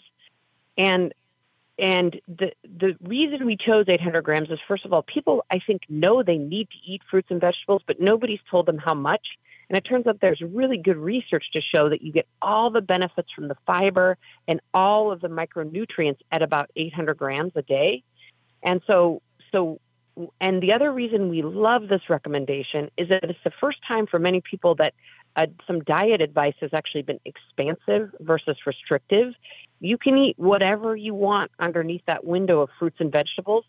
And if that means four apples for you today, that's great. And if that means a much more diverse number of fruits and vegetables, that's great too. And the second pillar of our nutrition recommendation is to make sure people are getting enough protein.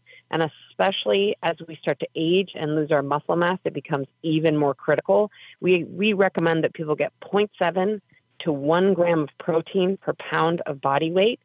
And one of the reasons that we think this protein piece is so important is that it's eating enough protein actually is is causes you to be very satiated and not as hungry and you're less Ah. likely to reach for chips and candy and all the things that people know they shouldn't be eating.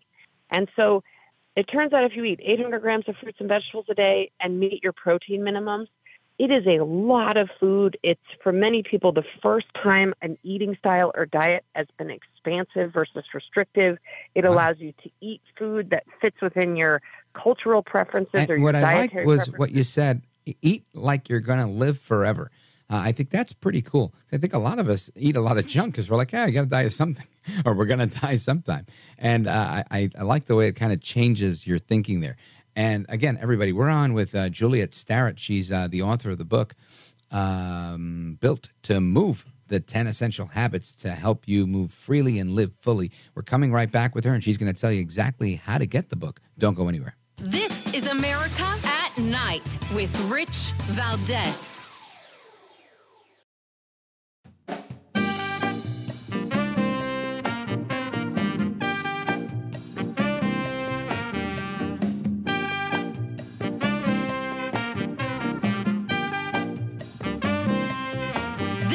America at Night with Rich Valdez.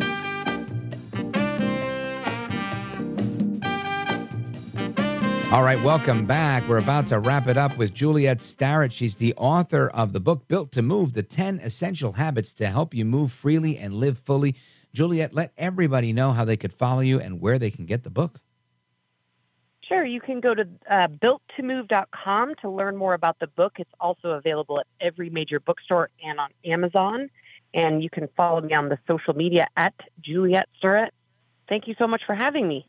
Oh, thank you. It was a pleasure. I learned so much, and I I hope to have you back soon because it was very, very informative. I love the uh, the the anecdote that you left me of eat like you're going to live forever, and I'm now challenging myself to to figure out how many steps a day I walk because 8,000 is a big number. But thank you as well for being with us. And folks, we're going to jump into open phones. That's coming up in the next segment. So get your calls in now. You get them in early rather than late. This way uh, you get in and you're heard on Open Phone America. Our phone number 833 482 5337 833 4 Valdez 833 4 Valdez is the phone number or at Rich Valdez on all the social media. And I'm looking forward to speaking with you in this third hour of the program. Happy Friday. It's Open Phone America right here on America at Night with me, Rich Valdez. We're coming right back. Don't go anywhere.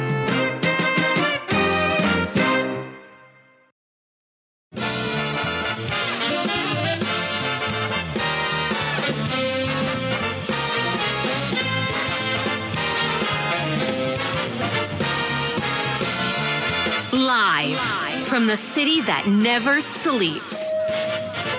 17 miles from Madison Square Garden, New York City. It's America at Night with Rich Valdez, America's favorite late night talk program, featuring interesting guests from around the world and calls from across America. And now, here is your host, Rich Valdez. Hi there, good evening, and what's up, America? I am Rich Valdez. It's the Friday night uh, edition of Open Phone America. You're welcome to join our national late night town hall conversation. Give us a call, 833 482 5337. 833 4 Valdez is the phone number. And I was looking at something earlier. I wanted to share this with you. This is uh, interesting to me. Uh, you know, I, I keep this National Day calendar open to see, you know, what, what National Day it is today. Crazy stuff. Listen to this. National NASCAR Day. I didn't know there was such a thing, but it is. Uh, let's see, May 19th. We also have National Pizza Party Day. This is the third Friday in May, May 19th. And we did not have a pizza party here, so uh, shame on us. What else was it? National Endangered Species Day. Just for a few. And there's a few more, but I, I don't even know what this is. National Defense Transportation Day? I don't even know what that is. If you know, you're an expert on National Defense Transportation Day. It's got a picture of a guy riding a bike with a red basket. I don't know what that has to do with National Defense Transportation, but those are the national days of today. Uh, here's a headline from uh, Fox News The FBI improperly used warrantless search powers more than, get this, drumroll, 278,000 times in 2021. Again, I'll read it to you again. The FBI improperly used warrantless search powers more than 278,000 times in 2021, according to FISA court filings. That's crazy. These queries targeted people uh, that involved January 6th and the George Floyd protests and uh, donors to a failed congressional candidate. Oh, look at that. So now they're going after donors. 278 illegal searches, and they're going after donors of a congressional campaign. I know you want to hear about this, so I'm going to share it with you because I, I thought this is a very interesting story. Now, U.S. citizens covered in the uh, improper effort because obviously the they were looking into the Capitol riot. So they said January 6th, they were looking into George Floyd protesters back in the summer of 2020. And these donors, um, n- none of these people were foreign people, right? That's the point. This this is not you're not supposed to use the FISA court. The Foreign Intelligence Surveillance Act covers the Foreign Intelligence Surveillance Court, and you're not supposed to use that when when you're going after Americans, right? We've had a whole discussion on this earlier this week that the standard is different. We discussed that with uh, Kash Patel earlier on Monday. So, Section 702 of the Foreign Intelligence Surveillance Act allows the government to conduct targeted surveillance of non U.S. people located abroad to acquire uh, foreign intelligence information. When U.S. citizens are flagged as part of these investigations, the FBI takes over the process of querying them for possible security reasons. This court filing, which uh, was 127 uh, pages long, was unsealed Friday by the uh, FISA court, but was filed back in April of 2022. Now, the um, if you thought that was bad enough, there's more. The director Wray, this is a quote in the article here now. Director Wray has made clear the errors described in the uh, FISA court opinion are completely unacceptable. A senior FBI official told Fox News Friday as a result uh, of the audits that revealed that these instances of noncompliance uh, have caused the FBI to change their querying procedures to make sure that these errors don't happen again. Well, it's really nice to hear that, but you're only making these changes because you got caught with your hand in the cookie jar. Unbelievable. Uh, he finishes here with saying these steps have led to significant improvement in the way we conduct queries of lawfully obtained Section 702 information. Now, listen, it makes all the sense in the world to me that people are now calling uh, for the impeachment of Christopher Wray, um, of President Biden, of Mayorkas, because this is not acceptable. He's saying that FISA spying on Americans and getting caught is unacceptable. I say the fact that these people have this much power is unacceptable. But we have a clip from uh, Marjorie Taylor Greene because she's been no um, no stranger to calling for the impeachment of the people that she thinks uh, need to be called out and impeached. Listen to this. Joe Biden has deliberately compromised our national security by refusing to enforce immigration laws and secure our border. Allowed approximately 6 million illegals from over 170 countries to invade our country. Deprive Border Patrol of the necessary resources and policies sufficient to protect our country. And his administration has willfully refused to maintain operational control as required by the law. He has allowed fentanyl, the number one killer of Americans between the age of 18 and 45, to overwhelmingly flood into our country and kill around 300 Americans every single day. That's Marjorie Taylor Greene. She's calling for the impeachment of Joe Biden. She's called for the impeachment of Christopher Wray. And it makes a lot of sense to me. I'm wondering what your thoughts are. Here's the phone number it's 833 482 5337 833 4 Valdez. And uh, let's go to some of your calls, if you don't mind. Let's go to Frank in Akron, Ohio. Uh, WNIR, go right ahead. Hey, thank you, Rich, for taking my call. Hey, being an ex-military guy and and uh, guy that took an oath to defend this country from enemies within and without, I agree with Greene. You know, to impeach. Yeah. Okay. Uh, Joe Biden and and Wray and, and, and the rest of the crew. Okay. Uh, along with that, I want to bring up a topic about the UN, and this is verified.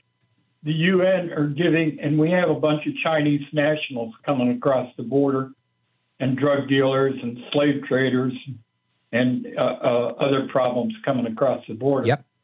My reliable information says that the UN has given debit cards to individuals coming across the border, and so we're going to have to use facial recognition everywhere. Hmm. and, and I'm a very unhappy camper to find out the UN is trying to, like uh, uh, Ross Perot said, I'm listening and watching and listening to the collapse of the country into a sinkhole of uh, insanity. Yeah, it's a shame. It really is, Frank. Well, the plasma, you know what what and what's being done the plasma centers, what a racket that's going to be. And you know, uh, I'm all for plasma because we all need it in surgery and and other healthcare services. But Yeah, well, we're getting a little over the place here. We're talking about the border. We're talking about uh, everything else that's on the table. But I, I get your point. Uh, it- it's it's a challenging thing, of course. I mean, the UN. This is what they've done time and again. They've always done that, right? If if if there's a, a crisis somewhere, they're coming in to you know they'll help create the crisis, and then they'll come in and help to alleviate the crisis with with uh, relief and aid and support. And, and again, I, I'm not a heartless person, so I'm not going to say, you know, today there was a four year old kid dropped over one of the border walls and uh, left there. Is injured, he was abandoned. And then when the Border Patrol went to go help him out, they were shot at. They were taking fire for trying to go help this kid, four years old. So, I, I mean, clearly it's a crisis. And, you know, who is any of us to tell, you know, the UN that while you're creating this problem, we- we're not going to give you the ability to help them out with, with, um, with a care package, with a debit card or whatever. I mean, worse has happened here in, in New York City, right? I mean, a couple of years ago, people who were being released from Rikers Island, listen to this. They were the jail in the Bronx. They were being released from jail because of COVID. And when they were being released, they were being given a, a little bag that included uh, a prepaid cell phone and a debit card. And if they agreed to get the vaccine, they were getting two tickets to the Mets game. I mean, what a deal, right? You get out of jail and you get a debit card. It's literally better than a get out of jail free card. They're actually paying you to get out of jail. Frank in Akron, Ohio, WNIR. I appreciate it. We're going to continue with the rest of your calls straight ahead. Don't go anywhere.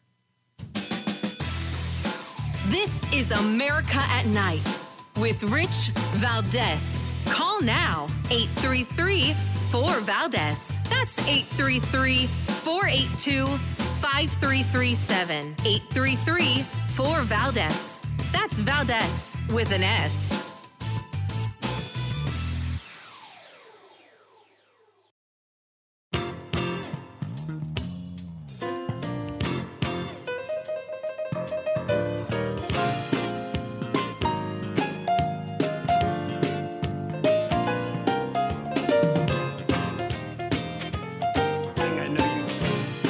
thank you, Rich, and thank you for everything. I know you very well, and I have I listen, but I have a lot of people that listen, and they love your show, and I appreciate it very much. America at Night with Rich Valdez. They want to institutionalize lockdowns.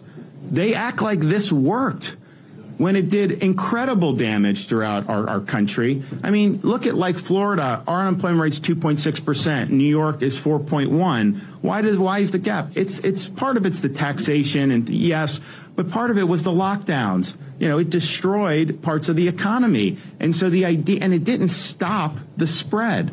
So so the idea that we would even be entertaining that going forward is absolutely crazy. And so I think that we need to make sure that we say Fauciism was wrong. Fauciism was destructive, and we will never let Fauciism take root in this country ever again. That's Governor Ron DeSantis, uh, governor of Florida, uh, talking about his um, achievements in Florida and uh, speaking down on Fauciism, which might as well be called medical fascism. But uh, interesting how the population in New York after the pandemic dropped by 5%, and the population in Florida has gone up considerably. And so have the real estate prices. I've been looking at to try to get a place over there. And let me tell you, not easy. All I do is look. it's hard to pull the trigger on anything. But we're going to get to your calls on on all, all of this stuff. Let's go to Doc in Wilmington, Delaware, WDEL. Doc, go right ahead my amigo Rich. A wonderful show once again, very informative and very educational. You educated me once again. I got to ask you something. I'm I'm I'm reading this off the off my device and off the TV screen here, and off and off your show. Um, your I want your comments on my comments on my reactions. I think Governor DeSantis is our best hope right now to beat uh, President Biden, whoever the nominee is, in 2024 because of his ideas and his youth and his leadership. I don't. I'm not against President Trump. I'm a Trumpster all the way live. I simply think the man is too old. Okay. I don't think he's divisive or anything else. But here's the danger of, of Governor DeSantis and his comments about Trump to in the call to the national media. I want your comments on this. If he alienates alienates the Trump base, which is rabid and they're supporting President Trump, I think Governor DeSantis could cost himself the election. What do you think, Rich? Yeah, well, I think you've just answered your own question. Uh, the the first thing I'm going to say is what I've been saying all along, and it is I do not believe that Ron DeSantis is running for president in this election. I do believe that Ron DeSantis is prepared to jump in at a moment's notice, and he is running as if he's behind and he's ready to jump in. But Ron DeSantis has no plan on running for president right now. He's laying the foundation for a future run. And should anything happen, you know, I mean, again, this is politics, and politics is, you know, a month in politics is a long time. Think of what we were talking about a month ago, right? It was Ukraine, Ukraine, Ukraine, Ukraine. We're not so much Ukraine today. Things change very quickly, very swiftly. So I think DeSantis realizes, uh, and I think rightly, rightly so, that Trump is not a guy you want to run against, right? You just don't want to. You don't back down from the challenge, but you don't want to run against Trump. The guy's uh, is a machine. So, and he's got an amazing base, and you've seen the polling. Trump is is crushing him two three times, right? Uh, three to one. So I think it's it's not wise. It's not a good uh, politically savvy battle battle. Excuse me to get into. Now I do believe uh, a lot of people might say, "Hey, I like I like Ron DeSantis," um, but I think you know Trump is already here. He's tried. He's tested. He's true. So DeSantis is is, is a smart politician, and he's saying, "Look, I'm I'm weighing my options." Should the moment come. You know, let's just say for a moment now, they bring more indictments in, I don't know, New York, uh, Georgia, here, there. And instead of the, the response we've had, right? We look at the response that of the last indictment, Trump raised money, He he uh, got more traction on Truth Social. He got everything happened after that indictment, and it was all good for him and good for his campaign. But should something happen where people no longer want to hear from Trump, where you know where he goes to CNN and nobody watches his town hall, I think DeSantis is ready to swoop in for the kill. Now, to say that Trump is too old, I don't see any signs of old. I see a guy that's 75, 76 years old, and he runs circles around most people younger than him, let alone people his own age. Uh, again, tried, tested, true. So I, I think Trump has the ability to bring in more of the Republican base and galvanize more Republicans than any other Republican out there. I can't see um, many Republicans getting around any singular candidate that isn't Trump at this time. And I think the polls indicate the same thing. So I think DeSantis is, again, testing the waters. Um, if, if, he needs to get in, he's going to get in. But, uh, and I could be wrong. You know what? Every day I hear tomorrow the DeSantis people are ready to go. They're ready to file the paperwork. You know, Tim Scott just filed his paperwork today. Uh, but again, and I don't know Tim Scott, but if I had to guess, I'd say, um, you know, I think it's a competitive process. And if you want to be in the game, you got to get in. I, I, don't think that getting in um, later is beneficial. Maybe it is for some, you know, the Biden strategy. Maybe getting in at the tail end and then just having a very robust, very short lived campaign. But I don't know if that's the case because you need the name recognition. And DeSantis is getting a tremendous amount of national name recognition. And he's got, you know, um, a lot of things going from in Florida. However, I think he would alienate Florida. I think there. I don't think there's many people in Florida that are like, you know what? Uh, yeah, many campaign operatives that are like, hey, run. I want to be on the campaign. But I don't think many voters in Florida are like, we want to lose one of the best governors we've had. I don't think that's the case. I think they want DeSantis there uh, uh to finish this term. He was just reelected um, earlier. So I think that's that personally. I don't think that uh, DeSantis is is the way to go. And I could be wrong. Listen, the Cuban guy who makes my coffee, he tells me he's he's like, look, I'm a Democrat. I grew up in communism and I don't like communism, but I, I, I respect the Democrats. Is what he tells me. And he says, I would vote for Ron DeSantis, but I would never vote for Donald Trump. And uh, he was upset with Trump's trade war on China and how that affected his trucking business, which is now non-existent, and now he's a restaurant owner. So he feels that you know life was better when he was a trucker, and he couldn't truck anymore because of the the trade war.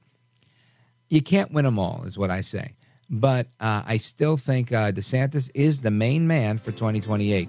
And I think Trump is the, the guy to beat right now. And that's just the way I see it, Doc. Thank you for your call. Wilmington, Delaware, WDEL. More on your calls and everything else right after this. 833 4 Valdez, 833 4 Valdez. It's Open Phone America, and we're going to North Carolina, Iowa, and throughout the rest of the country right when we come back.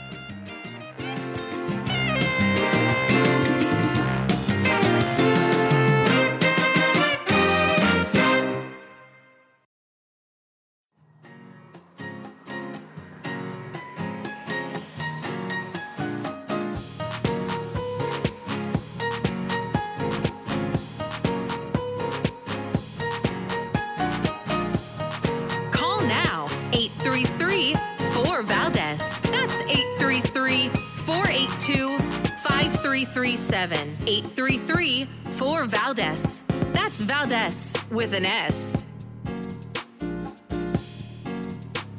All right, America, welcome back. By the way, there was a 30 ton shipment of explosive chemicals that's gone missing in California. Just in case anybody was wondering, they did lose a 30 ton shipment of explosive chemicals in California. Uh, I don't make up this news, I just read it. That's absolutely insane. Uh, they're also charging a 17 year old with murder after providing fentanyl to a classmate, and the classmate died of what they're calling an overdose. But we all know this is fentanyl poisoning, right? It's not that they took too much, the stuff kills people. That's the bottom line. Uh, earlier this week, we had a couple of our friends from Seattle on the program, both um, Jason Rantz and Ari Hoffman. And um,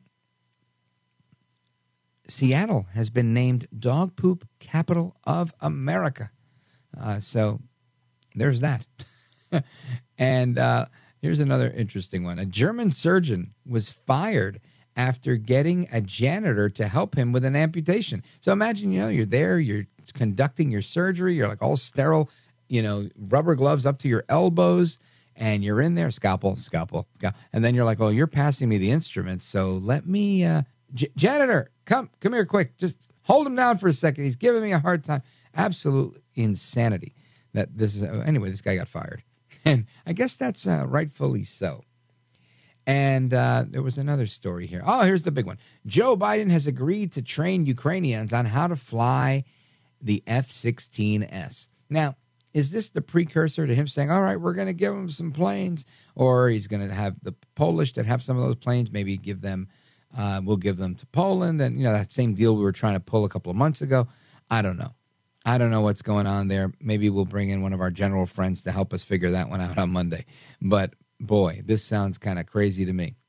Now, I want to get to your calls because I know you guys have a lot of great opinions, and this is what I love about this part of the show where we have this national town hall forum of a conversation that goes across the country. Let's go to Iowa, right smack dab in the middle of the country, KCPS and uh, Burlington, Iowa, and check in with Pat. Pat, welcome. You're on with Rich Valdez.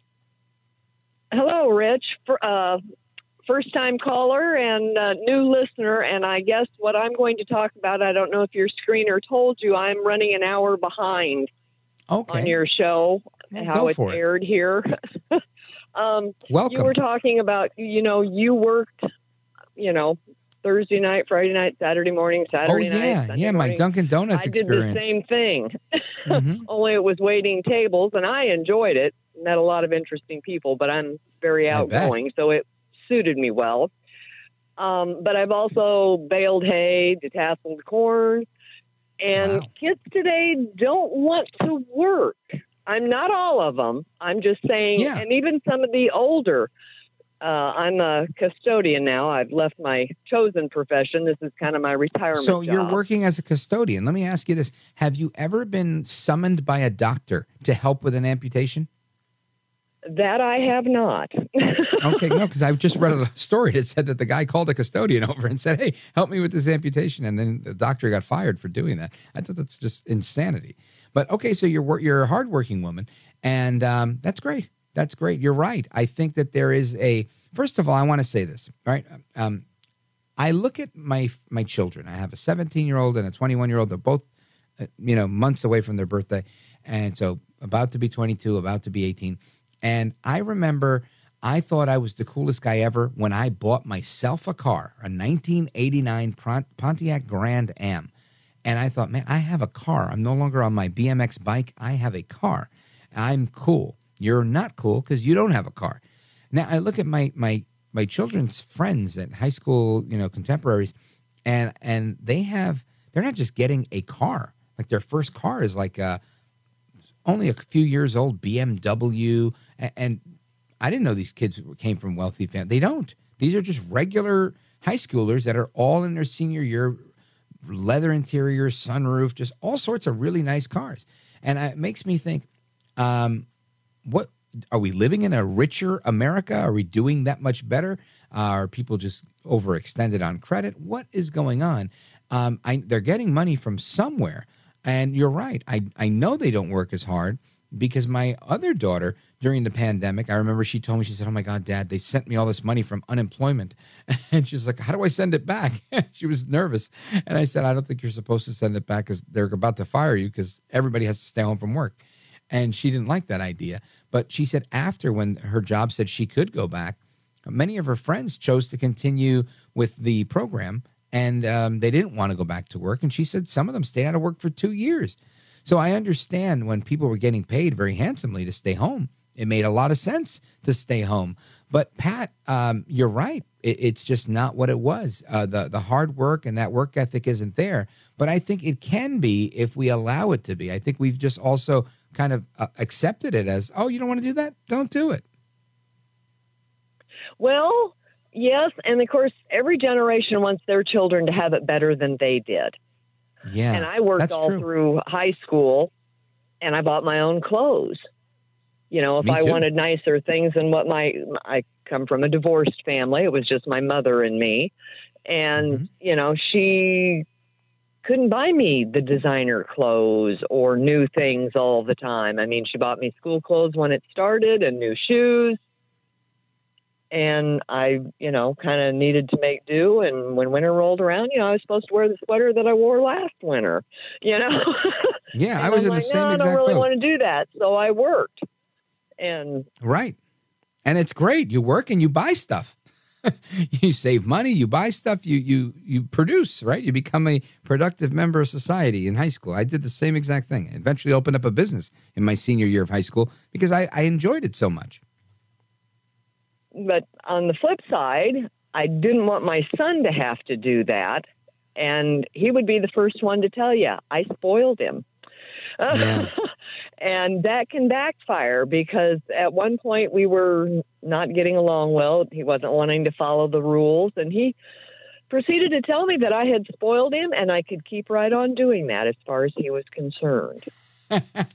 He's like, hey, I like that you pay my bills. I like that you cook me food. I like living here, so I'm good.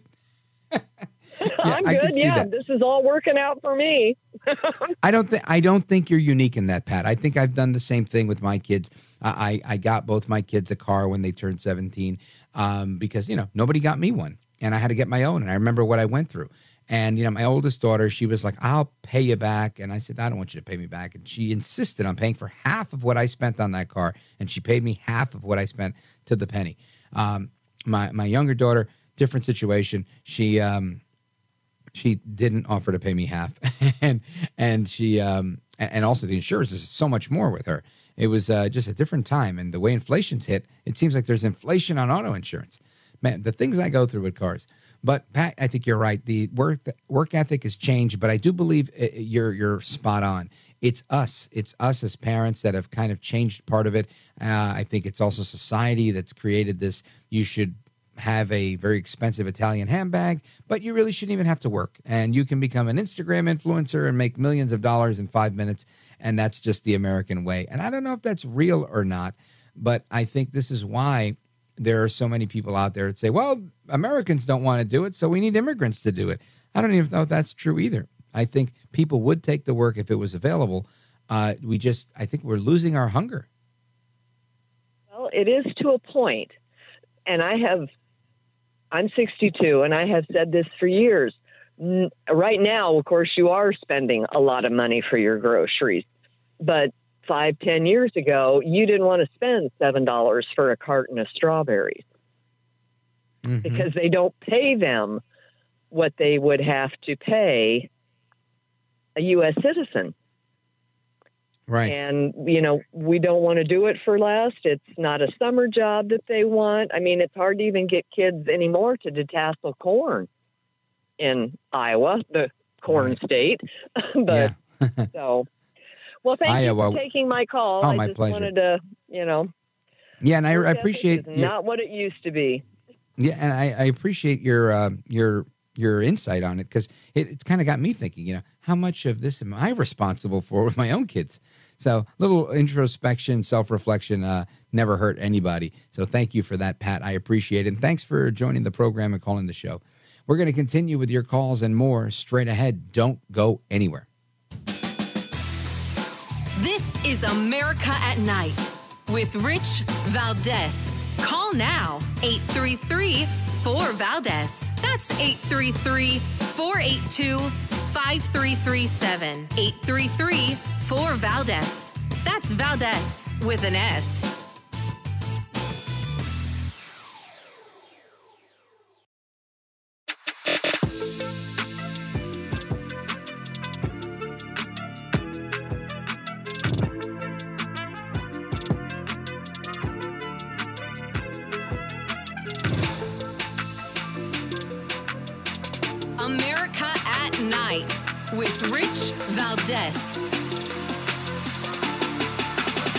right, and we're going to South Carolina, WRNN. Great station, by the way. Let's go to Z. Z, welcome. You're on with Rich Valdez. Go right ahead. Hey, how's it going, Rich? Wonderful, thank you. Good. Hey, so I was listening um, on my way home from work actually, um, and heard you talking with Pat from Iowa and talking about the generation's work ethic and You know, us not wanting to do. I'm a younger person, by the way. Call Yeah, I'm talking about Gen Z in particular, but go right ahead. Right. And so I work with a lot of Gen Z, Gen X, Gen everything people in my workplace. And I do see a lot of the younger people, the 16, 17, and 18 year olds, Yeah. come in and they do their work, but they do it just enough. They do it Right. enough to get by passing. And that's normally because they have so much focus on the other streams of income that have become available because of COVID and even before that with streaming and whatnot. You know, everything got much more popular during COVID with the online stuff, crypto and Mm. all that. But there's so many different ways to make money out there. You, you have no problem supporting yourself by staying at home, whether you're building websites or opening a Shopify store or selling on Amazon. I mean, the, the possibilities are literally Excellent point. endless. So am I yeah, very good point. And you know what? As you're saying it, uh, I'm I'm just thinking of, you know, uh, my my own kid. I know she likes uh, expensive sneakers, and I'm always fighting with her. I'm telling her, stop buying expensive sneakers. Just save the money, buy a regular pair of sneakers. But um, I know whenever she feels like it, there's a whole like cottage industry of sneakers where you know people wear them for a while and they take good care of them and then they sell them for almost what they paid for them because they become rare. And again, it's very entrepreneurial. And I was a young entrepreneur, but I wasn't selling sneakers; I was cutting hair. But it, it just uh, you're bringing up a good point. There is a new economy out there where you don't have to leave home to actually make some money. Excellent point, Z.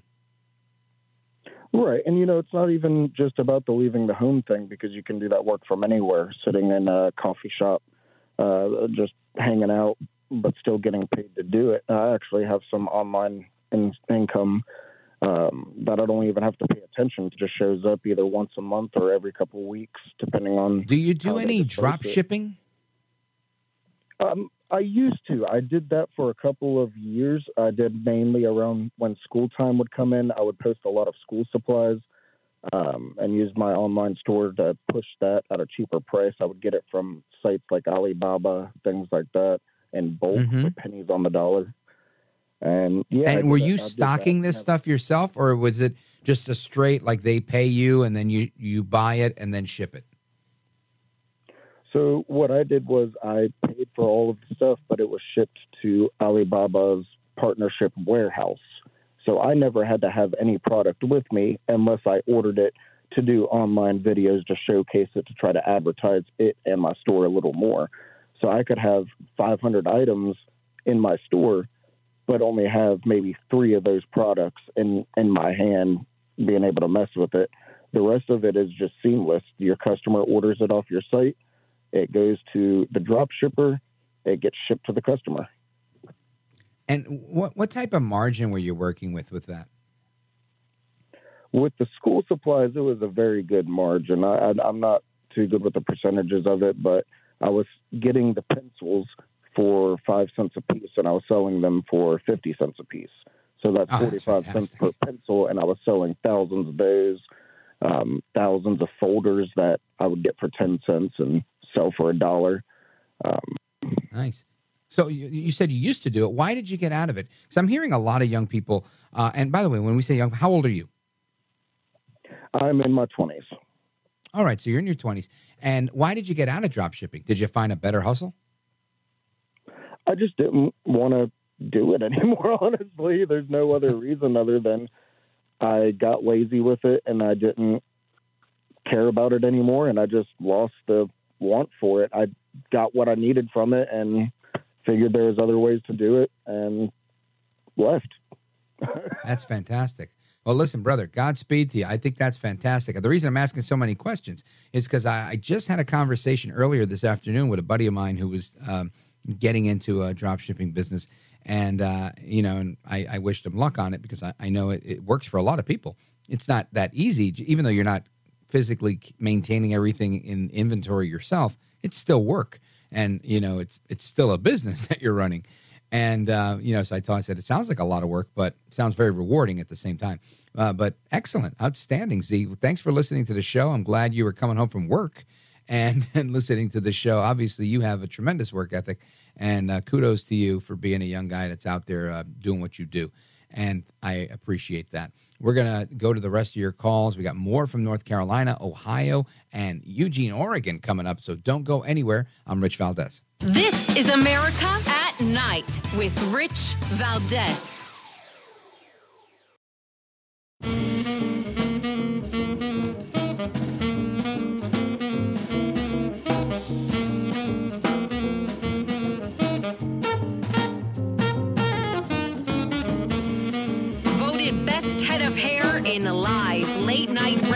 Radio six years in a row. It's Rich Valdez. Let's go to David in Sunset Beach, North Carolina, WRNN. Welcome, David. Well, thank you, Rich. Um, we were listening earlier about the immigration and the border, and I got to Mm-hmm. thinking, and uh, something I think I've heard for the last 10 years is there's about 12 million undocumented, illegal, depending on how you want to phrase it, but that seems the number that gets kicked around all the time. So I, I just kind of penned it out on paper, and if there's 12 million people that we've got to address, and we take 10 minutes per person, that's going to take uh, that's six an hour, so that's two million hours. and if you divide that into days, that's 83,000 days. So that's Wow. 83,000 man hour days. And if you split that out into years, that's 228 years that we have to spend on this. And if you divide that into 50 states, that's over five years. If everything shuts off today and there's really only 12 million, and I don't have an answer, and I'm not trying to get into the right. politics, no, just but great way to highlight the problem. Well, to really I mean- put legs on it, right? And also, you got to think there's currently a 10 year backlog on immigration adjudication, right, for immigration judges and whatnot. So when you put all of that together, you're talking about 228 years to solve the problem. If we did it in every state, you know, all hands on deck, um, that wouldn't even be the case, right? It would still have to. There's still a 10 year backlog for for immigration judges to hear these cases. So that adds, you know, maybe 238 years, if you will. That it's just absolute insanity what, what's going on. And I, I love the way you kind of broke it out because it makes a lot of sense that this is a problem that isn't going anywhere because it's not a problem. People often say it's an invasion. It's not an invasion. It's really an invitation. Biden invited everybody here. Let's quickly go very short. I'm sorry to do this to you, Kara. Eugene, Oregon, KGAL. Kara, you've got like 45 seconds. Hi, thanks a lot. Well, right around 1972, uh, the, in the backs of the land movement, long haired hippie types, the young Uh-huh. folk, would go on up and pick apples in Oregon and Washington. Also, and and, uh, and also down in Arcata, California, where I used to live, uh, they stopped uh, letting people other than Mexican people and Asian people pick flowers and ah, stuff. Oh, that's Everybody interesting. knew they so were only immigrants are allowed to pick apples. Remember, you have to eat four apples a day, according to our guest earlier, to be healthy. Anyway, Kara, thank you for the call. I appreciate it. Call us again soon. Take care. Good night. God bless. Hasta la próxima. Until the next time, have a great weekend, and we'll do it all again on Monday. I'm Rich Valdez. Every story eventually comes to an end. This June, hear the final episode of season two of the hit podcast series In the Red Clay, Durham. In the Red Clay tells the unbelievable true story of Billy Sunday Birt, the most dangerous man in Georgia history. In the podcast that people are calling riveting, incredibly moving, captivating, and addicting. Binge seasons one and two of In the Red Clay now, wherever you listen.